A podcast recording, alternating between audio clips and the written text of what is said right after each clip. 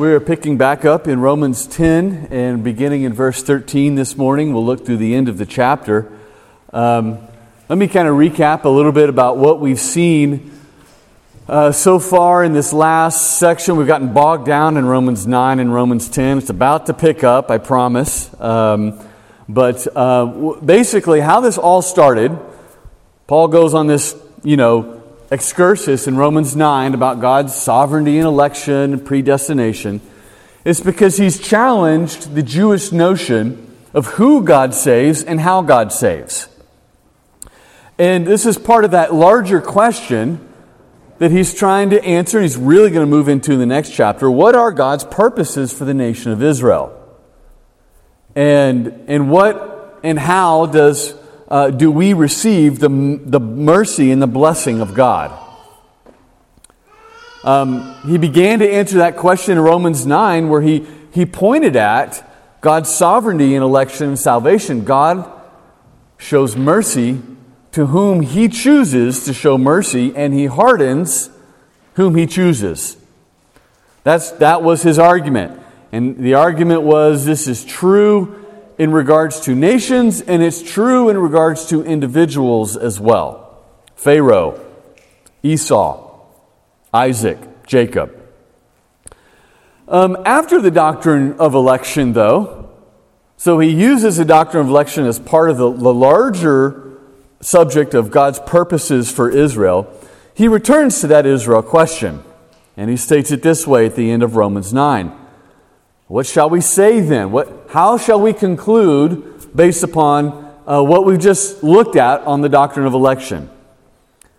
What shall we say? The Gentiles, that Gentiles who did not pursue righteousness have attained it, that is, a righteousness that comes by faith, but that Israel, who pursued a law that would lead to righteousness, did not succeed in reaching that law. Why? That's his conclusion. That's the answer that he turns to now in this next section. Why not Israel? The Gentiles didn't care about righteousness. Now they have it. Israel pursued righteousness through the law. They don't have it. Why? He answers that question because they did not pursue it by faith, but as if it were based upon works. And this statement, based upon works, is what he elaborated on in the first part of chapter 10, which Chris covered for us last week. Again, he nails down the fact that pursuing righteousness, Christ has come to us bringing righteousness. We don't need to ascend to heaven or descend to the lower depths of the earth to find righteousness. It is near you. It's in your, it's in your heart. It's on, on, on your tongue. It is of course, that righteousness that comes by calling upon the name of the Lord in faith. So, righteousness doesn't come to the law, it is a gift. It is given to both Jew and Gentile if you confess with your mouth that Jesus is Lord and believe in your heart that God raised him from the dead. Chapter 10, verse 9. So, the question now he turns to then is if everyone who calls on the name of the Lord will be saved, then what is necessary for this to happen? What is first necessary for someone to call upon the name of the Lord? What has to happen? Of course, we're going to see it's, it's believing, it's hearing, it's preaching, it's sending. I'll get into that.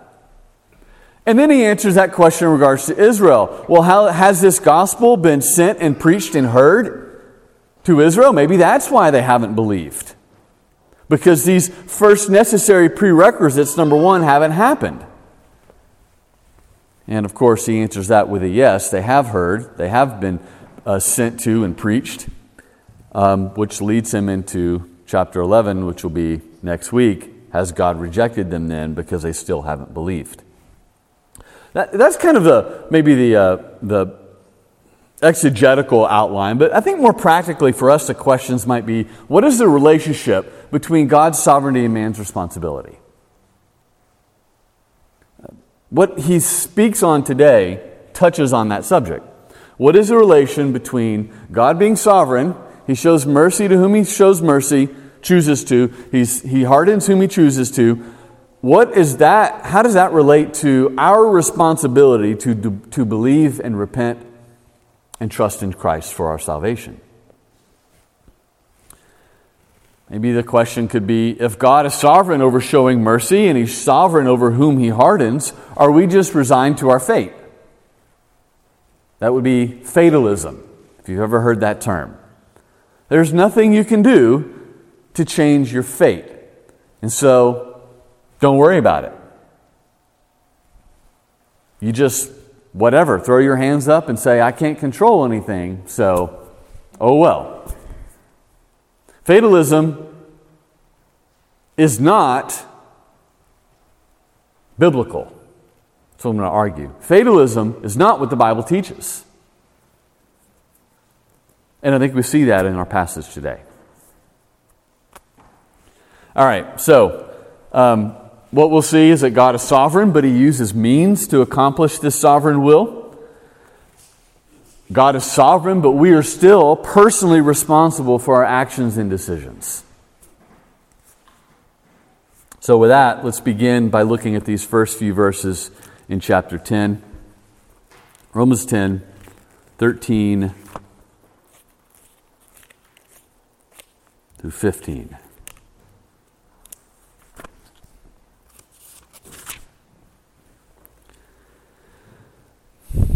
Concludes what we looked at last week in verse 13 For everyone who calls on the name of the Lord will be saved. How then, verse 14, will they call on him in whom they have not believed? And how are they to believe in him of whom they have never heard? And how are they to hear without someone preaching? And how are they to preach unless they are sent? As it is written, how beautiful are the feet of those who preach the good news. Um, Paul asks a series of how questions here. If you look at the construction um, in Greek, it's very organized. There is, a, there is a logic and kind of a symmetry to it. How, how, how, how, how? And he answers each question, and, and there's like links in a chain. They all connect to one another, and they all build on one another. So I'm just going to go through the how questions uh, as an easy way to break this passage down. The first one is If everyone who calls on the name of the Lord will be saved, how will they call upon him? What does it mean to call upon the name of the Lord? Does anybody know? In, in the Old Testament, if you remember in the early parts of the book of Genesis, it speaks about, and then people began to call upon the name of the Lord. What is that referring to?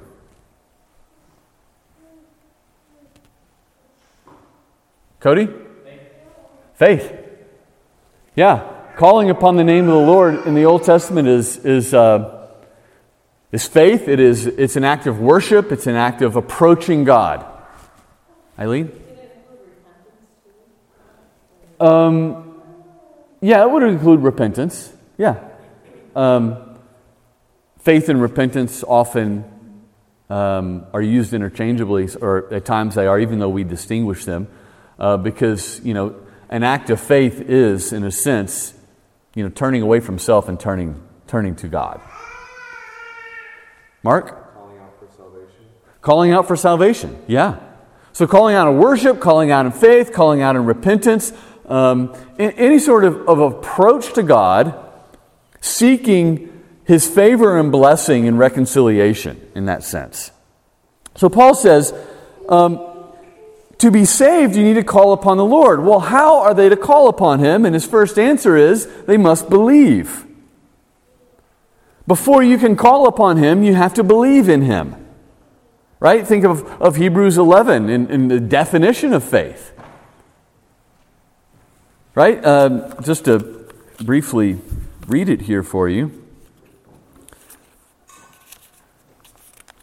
Speaks, you know, Hebrews speaks a lot about calling upon the name of the Lord, but uh, the language it uses is drawing near, which is pulled from the, uh, the, the language of the priesthood in the Old Testament, to draw near to the Lord.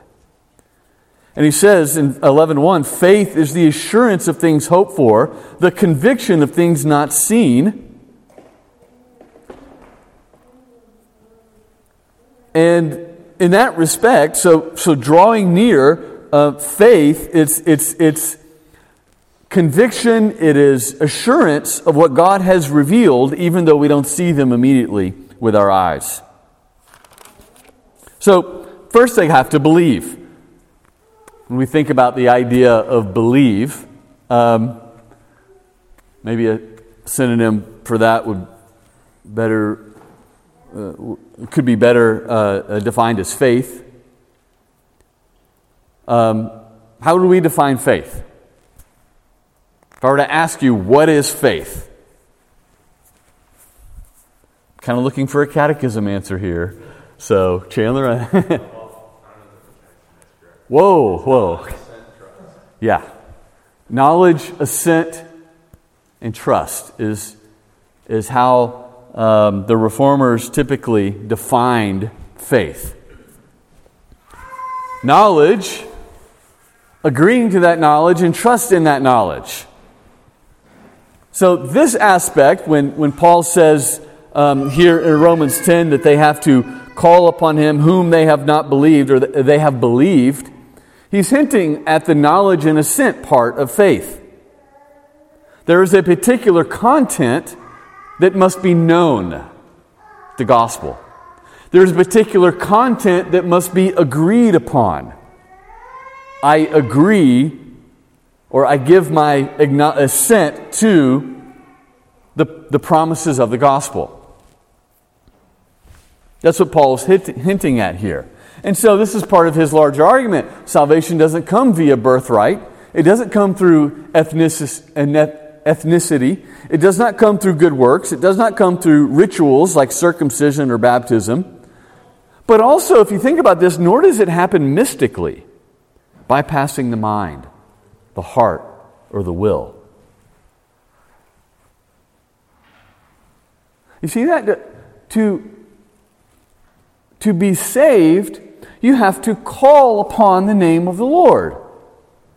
To call upon the name of the Lord means you have to believe in your heart and confess with your mouth. That's what he's saying.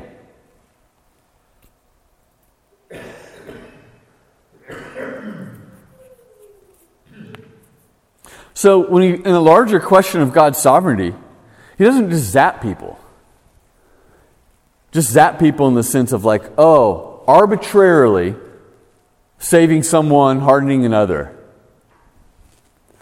As if, on one hand, it doesn't happen apart from their belief and confession, as if it happens without their will being involved in it, believing and confessing.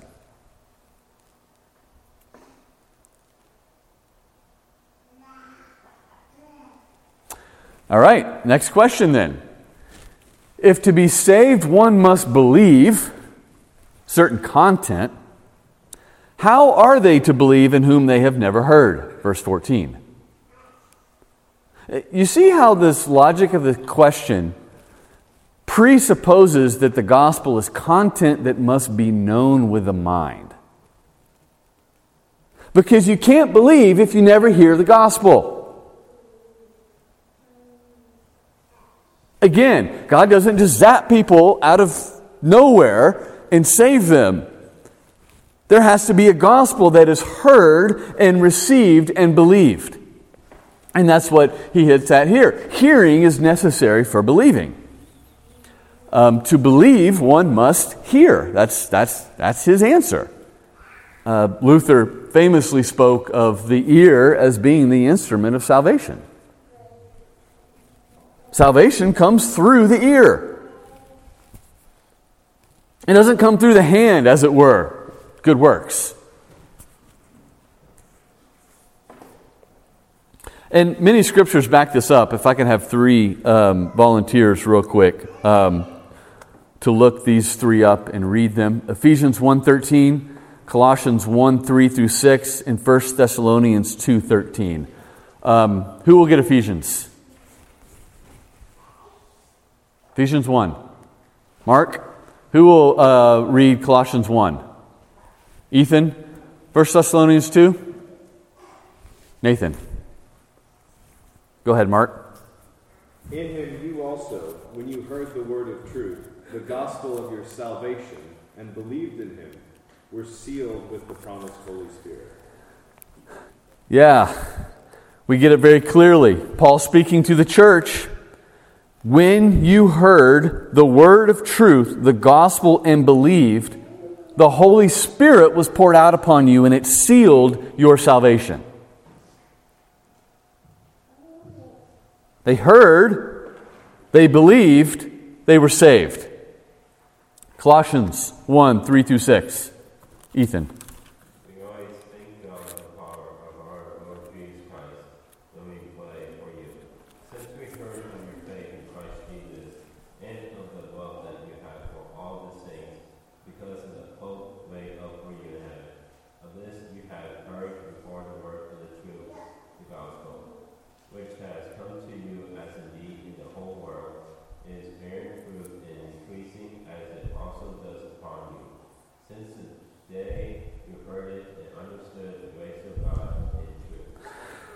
Thank you, Ethan. Yes, Paul speaking to the church.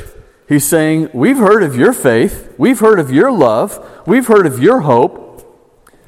Of this you have heard in the word of truth, the gospel. This gospel has come to you, it just as it is in the whole world, and this gospel, he says, is bearing fruit and increasing. And it's done so since the day you heard it and understood, there's the mind grasping and assenting the truth, the grace of God in truth.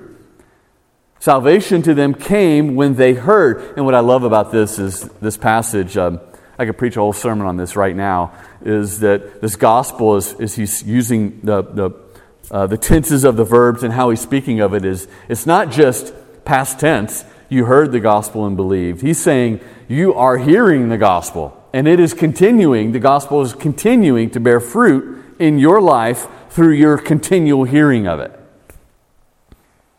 1 Thessalonians 2:13, Nathan. And we also thank God constantly for this, that when you received the word of God, which you heard from us, you accepted it not as the word of men, but as what it really is, the word of God, which is at work in you. Paul is saying, when we preached, you received our word not as the word of men, but for what it really is the word of God. You heard it, you accepted it, and it is at work among you. Again, faith, belief, salvation comes through the hearing of the gospel. That is necessary for one to be saved. That is the, the impetus behind evangelism in, mission, in, in, missionary work. If people don't hear the gospel, they will not be saved.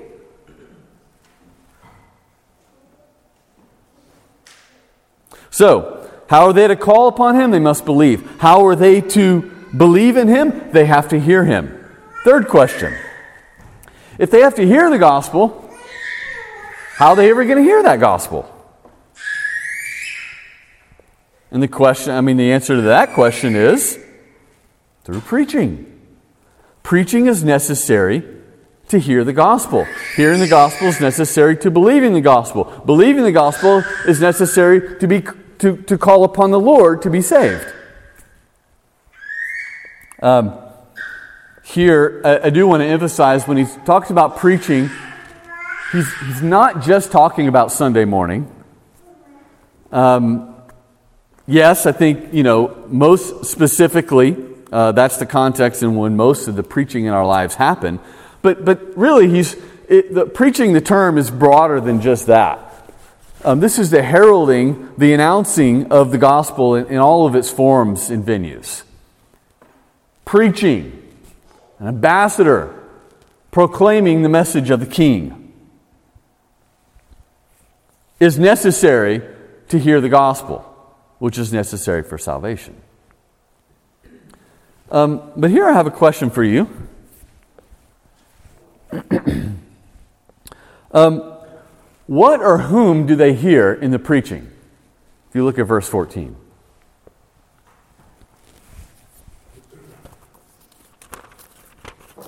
I've taught on this so many times, so I'm not going to go into great detail. but I think I went through this both when we when I taught through the five solas and when we talked uh, in our series, What is Worship? Um, but look at verse 14. And I, am going to, uh, I got a screenshot of ESV right here. The ESV in verse 14, how are they to believe in whom, in, in him, of whom they have never heard? And, and that translation gives um, the, the, the impression or communicates that people hear of Christ, and that's how they believe. They hear of him. But notice up here this little three in the ESV. Little footnote there, if you can see that. I circled it in red. If you look down in your Bible about what that three is, it says, or him whom they have never heard. And I'm not going to go into all the details of the, the Greek text, but based upon the construction, based upon the objects of the verbs, based upon what it actually says literally, word for word, there's no reason, other than a theological reason, to change the text from of whom excuse me, change it from whom to of whom. Now, do you notice the difference there? I have, I have heard of Luke, or I hear Luke. What's the difference? I'm hearing Luke speak, or I'm hearing somebody speak about Luke.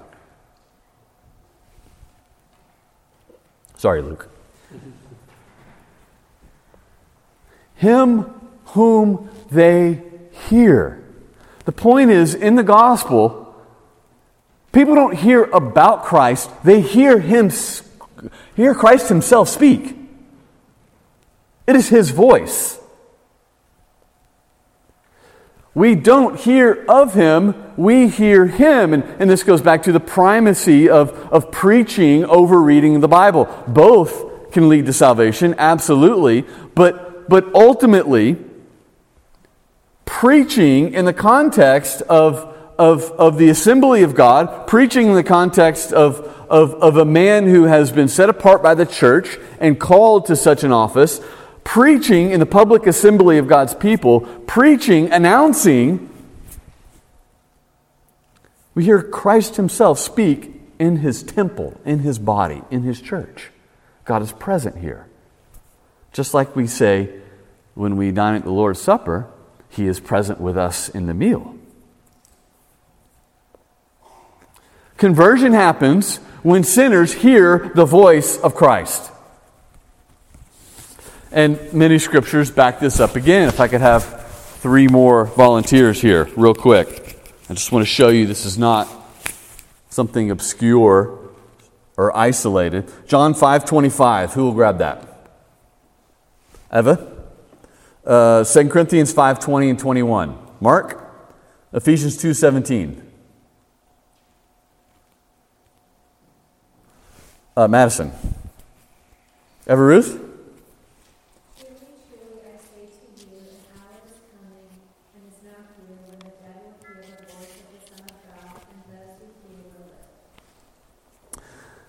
Jesus speaking this, this very important passage about resurrection and life. And if you'll notice, if, you, if you're looking at your Bibles, uh, verse 25 speaks of something that's happening now, and then down in verse 28 and 29, he speaks of something that's happening at the last day, the final resurrection. What is happening right now? An hour is coming, it's now here, when the dead, spiritually dead, will hear the voice of the Son of God, and those who hear will live. They hear Christ's voice. 2 Corinthians 5:20 Therefore we are ambassadors for Christ, God making his appeal through us. We implore you on behalf of Christ, be reconciled to God. For our sake, he made him to be sin who knew no sin, so that in him we might become the righteousness of God. We are ambassadors for Christ. Paul is speaking not of every single Christian in that sense, even though it is true that we are all ambassadors. He's speaking of the context of his ministry. He's defending his ministry here in 2 Corinthians 5. And he's saying God is making his appeal through us. God is speaking through us, appealing to you to be reconciled. They hear the voice of God. Uh, Ephesians 2.17. Addison.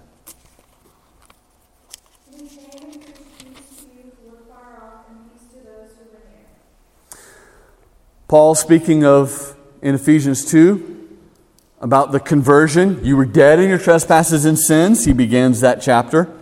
You once walked, you were raised to life. But then he, he has this really odd uh, a reference here in verse 17 that Christ came and preached peace to you. And I noted when I preached through that last year, Jesus never visited Ephesians, that Ephesus. When, when could he say that Christ visited and preached to the Ephesian believers? Through the ministry of the gospel. Paul likens the preaching in Ephesus as Christ himself visiting Ephesus and preaching himself. So we could, trust me, we, could, we could talk about this for a long There are many other passages that back this up. Uh, we hear that it's a constant theme in Scripture.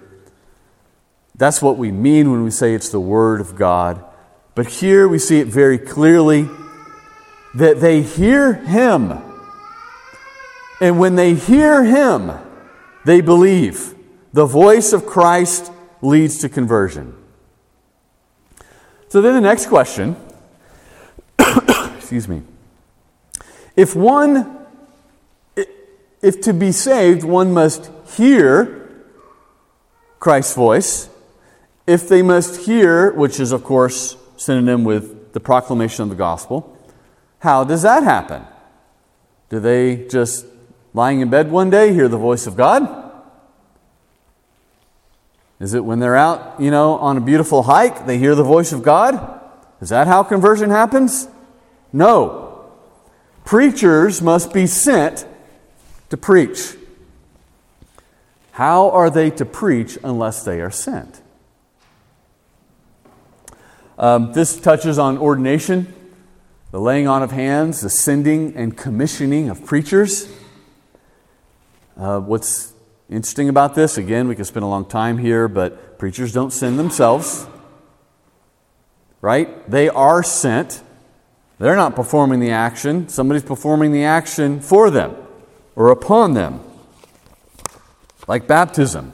You don't baptize yourself. You have been baptized. It's passive action. Preachers don't send themselves, they are sent. And, you know, there's an orderliness here and a process in Scripture just sending and commissioning preachers to proclaim the gospel. So, with that, uh, just notice the links in the argument. How will they call upon him to be saved? They must believe. How will they believe? They must hear. How will they hear? They must, uh, someone must preach. How will someone preach? They must be sent. So they call because they believe, they believe because they hear, they hear because someone preaches, and someone preaches because they are sent.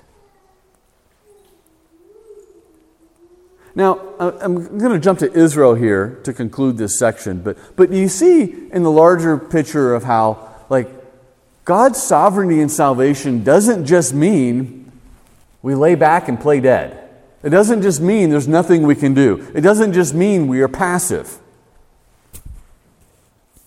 Paul is saying, look, these things got to happen. I'm reminded of um, William Carey. I, I, don't know if this is there's rumor that this might be urban legend, um, but um, when he wanted to go to India to preach the gospel, uh, there's a famous account of the uh, one of the elders in his church saying, "If God wanted to save the heathen, He's going to do it with or without you." Um, in the sense of, why do you need to go? If God wanted to save them, He's going to save them. That's unbelief. That's fatalism. That's not biblical Christianity. William Carey believed in the sovereignty of God. But he also believed if I don't go and take the gospel to where it's never been preached, they will not be saved. He believed both. Because that's what the scriptures teach. Paul concludes this section How beautiful are the feet of those who preach good news. Um, he quotes Isaiah 52 here. Israel was under oppression they were beset by idolatry, and God was promising this one day to send heralds with good news of their salvation and their restoration. Um, and the new covenant ministry of the gospel is the fulfillment of this. Even if those beautiful feet aren't always recognized and received as such. So, the conclusion of this first section God is sovereign in salvation, but he uses means.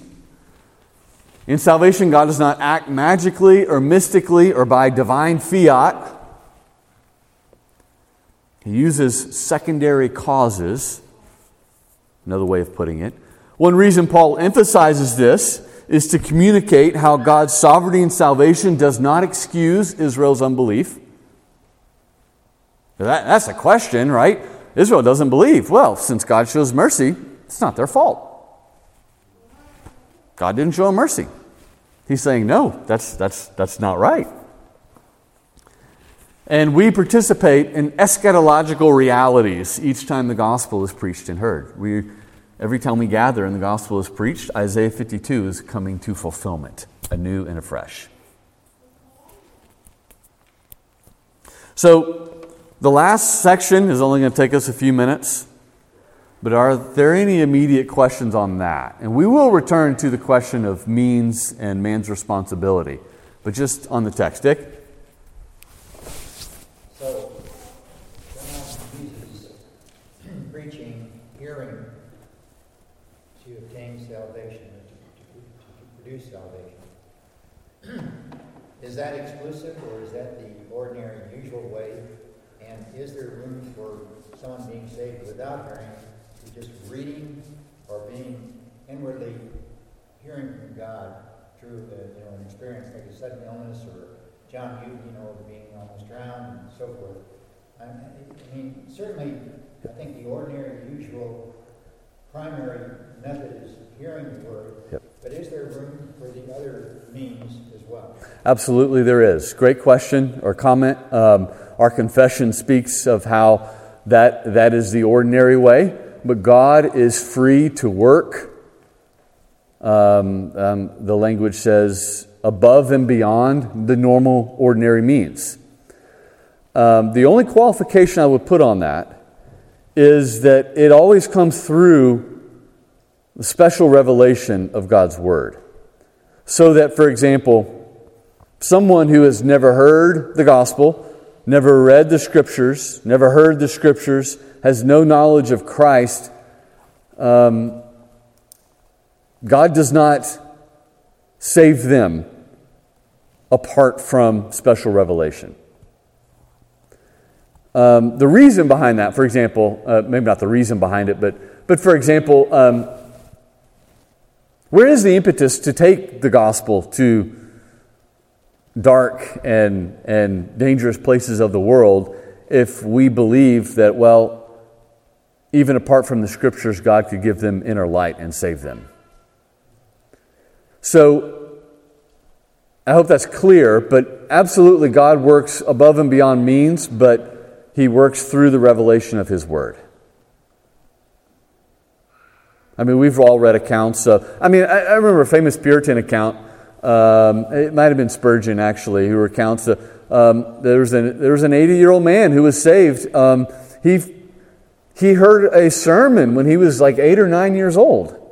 And one day he's walking through the fields, and just in his memory, he remembers what was said. And he was brought to conviction, and he comes to the church, Spurgeon or whoever it was, and says, All these years, I haven't heard any preaching, all these years, but I heard that.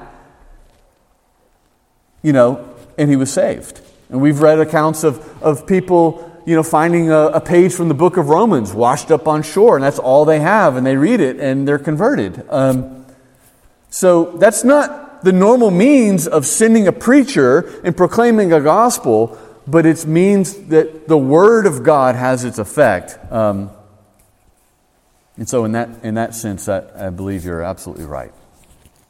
Chandler? I think that's helpful. Like in the Middle East, there's so many accounts today about people having dreams, but usually if you ask them, they've heard the gospel preached way before, and maybe that's just what God works in their lives, where that's when they remember you know, the dream. But Yeah. it's not the dream itself that's saved; it's still it's Yeah. the word they've heard preached. Yeah, dreams and visions are, are, are very prominent in that culture and in Islam. And so there's a lot of accounts of, of Muslims coming to faith through dreams of that nature. Uh, and yes, I agree with you that when you examine those, um, there, there's, there's always some sort of hearing or reading the scriptures in their past that comes up. Um, but yeah, it's an example of God working above and outside normal, the normal means of conversion. All right, let's uh, speed through this and we'll, we'll have a few more minutes for questions. Uh, Paul concludes this section. He turns to Israel, beginning in verse 16 through 21. Let's, let's read it again. But, after answering all those how questions, they have not all obeyed the gospel. For Isaiah says, Lord, who has believed what he has heard from us? So faith comes from hearing, and hearing through the word of Christ. But I ask, have they not heard? Indeed, they have. For their voice has gone out to all the earth, and their words to the ends of the world. But I ask, did Israel not understand? First, Moses says, I will make you jealous of those who are not a nation. With a foolish nation, I will make you angry. Then Isaiah is so bold as to say, I have been found by those who did not seek me. I have shown myself to, to those who did not ask me. But of Israel, he says, All day long I have held out my hands to a disobedient and contrary people. The question if this golden chain of sending, preaching, hearing, believing, calling upon the Lord is the way of salvation, rather than circumcision and obedience to the law, why aren't more Israelites saved? And so he del- dives into Israel's unbelief here. Israel's unbelief. Much of Israel re- remained condemned because, verse 16, they have not all obeyed the gospel. Is this something new? Is the first question he answers. And he says, Look, look at their history. Isaiah says, Who has believed what they have heard from us? So here's this hearing again in Isaiah's day, and nobody believes him. So Paul is saying what is true in Isaiah's day is true now as well. This is not something new. And as he will go on to argue, Israel is hardened to the gospel, and ha- they have always been hardened to the gospel. This is, you know, this section of Romans is why some people say that, that you know, Paul was anti Semitic. He was against Jews, which is the op- opposite of what he says, but what he does say very clearly is look, they're hardened to the gospel. They've rejected it, and they always have. Only a small remnant of Israel has ever been saved. But the objection at this point would be okay, um, they haven't obeyed the gospel. Maybe they haven't heard the gospel. You have to hear it in order to believe it. Paul answers that. Have they not heard? Verse 18. Indeed, they have. Their voice has gone out to all the earth, and their words to the ends of the world. Paul quotes Psalm 19. It speaks of the natural revelation of God, and he emphasizes how widespread the gospel has been preached to Israel. It's gone out to all the earth. Everyone's heard their words. So a lack of hearing the gospel is not the answers to answer to Israel's unbelief. They can't claim ignorance. Another objection well, maybe they didn't understand the gospel when it was preached. They heard it, but it didn't, they didn't understand it. And to that, he concludes and says in verse 19 through 21 that's not true either. On the basis of the Old Testament, God purposed to make Israel jealous. And Israel has responded to that with disobedience and rejection. Now, to bring all this to a conclusion here, Israel's unbelief, they haven't obeyed. It's not something that's new. It's not because they haven't heard the gospel. It's not because they haven't understood the gospel. It's because, first, it's part of God's plan. This is where he's going to go in the next chapter. It's God's sovereign decision to withhold mercy, to harden Israel. But that's not it. You can't just say that and walk away. It's also because they are unwilling to turn to the Lord, which is man's responsibility. It's God's hardening and it's man's responsibility. It's both, it's not one or the other. And that helps us draw some conclusions here. God is sovereign in salvation, but he uses means. God is sovereign in salvation, but we are still responsible for our sin, our actions, and our refusal to believe.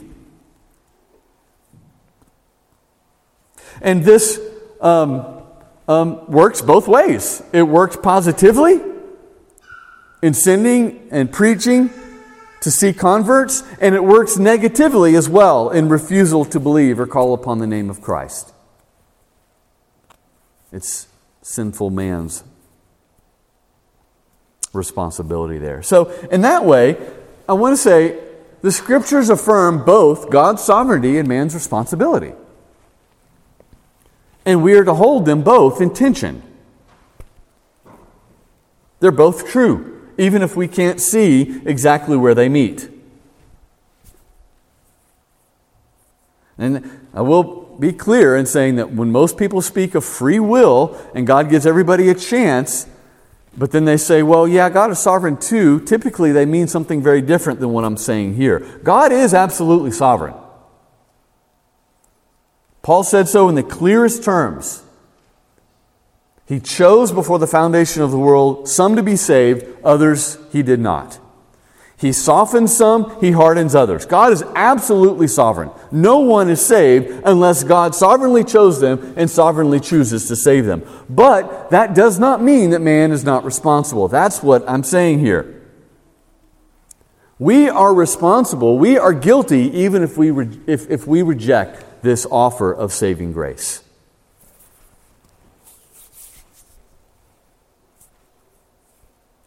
Um, if you want to read more on this, I'd recommend this little booklet, very easy to read, by Packer Evangelism and the Sovereignty of God. Just one little quote here in regards to evangelism. He says, Far from inhibiting evangelism, faith in the sovereignty of God's government and grace is the only thing that can sustain it. For it is the only thing that can give us the resilience that we need if we are to evangelize boldly and persistently and not to be daunted by temporary setbacks. We evangelize because we believe God is sovereign. And we evangelize because we believe God uses our evangelism to save sinners. And we evangelize because we believe that man is responsible.